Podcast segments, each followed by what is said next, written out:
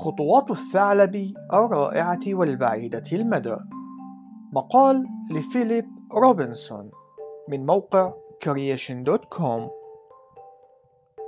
قامت مجموعة من الباحثين في المعهد النرويجي القطبي بتعقب رحلة ثعلب قطبي.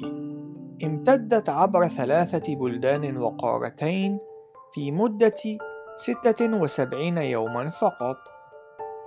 تم تجهيز أنثى الثعلب التي هي من فصيلة الثعالب الزرقاء المنتشرة في المناطق الساحلية بطوق تتبع للموقع عن طريق الأقمار الصناعية قبل أن تتم عامها الأول.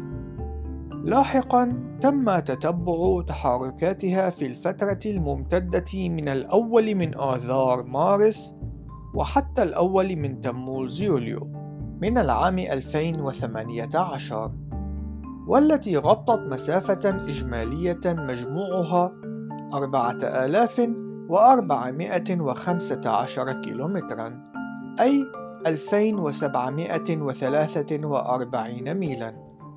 وكانت مسافة خط النظر بين نقطتي البداية والنهاية 1789 كيلومترا. أي 1111 ميلا. غادرت أنثى الثعلب مدينة سبيتسبرجن النرويجية في السادس والعشرين من شهر آذار مارس من عام 2018 عبرت من جرينلاند ووصلت إلى جزيرة إيليسمير وكندا خلال 76 يوما وذلك في العاشر من حزيران يونيو.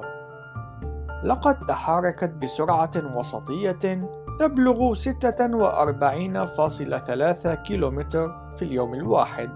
وكان أعلى معدل سرعة مسجل لها يبلغ 155 كيلومترا في اليوم الواحد. وهو بشكل مطلق المعدل الأسرع الذي تم تسجيله لهذا النوع من الثعالب. تشكل كتل الجليد البحرية جسورا تصل إلى مناطق القطب الشمالي بشكل موسمي وهو الأمر الذي يوفر إمكانية القيام بهذه الرحلة الطويلة.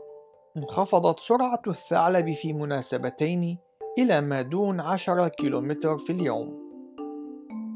وهو ما قد يعزى إلى وجود حواجز مادية على الجليد البحري أو سوء الأحوال الجوية أو العثور على مصدر للغذاء. عنوان رحلة الثعلب القطبي هو إعادة ملء الأرض. تشكل هذه الهجرة المذهلة الممتدة عبر القارات استعراضا رائعا لمدى وسرعة انتقال الحيوانات في ظل الظروف المناسبة. بعد أن استقر فلكنوخ على جبل أورارات انتشرت الحيوانات الموجودة على متنه في جميع أرجاء العالم.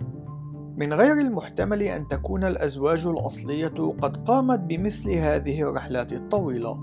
إنما من الممكن أن تكون قد تقدمت أي انتشرت بشكل تدريجي وذلك من خلال التكاثر في منطقة والانتقال إلى أخرى. إلا أن جميع الهجرات التي تمت في القرون الأولى بعد الطوفان كانت قد حصلت على التسهيلات نتيجة للظروف التي توفرت من خلال العصر الجليدي المرافق. ساعدت الصفائح الجليدية على بناء جسور في مناطق معينة، والأهم من ذلك هو أن مستوى البحر كان قد انخفض بشكل كبير، وهو الأمر الذي أدى إلى انكشاف المعابر الأرضية. كان من شأن هذا الأمر أن يساعد الحيوانات على إعادة الاستيطان في الكوكب. انتهى المقال ولنعطي المجد لله دائما.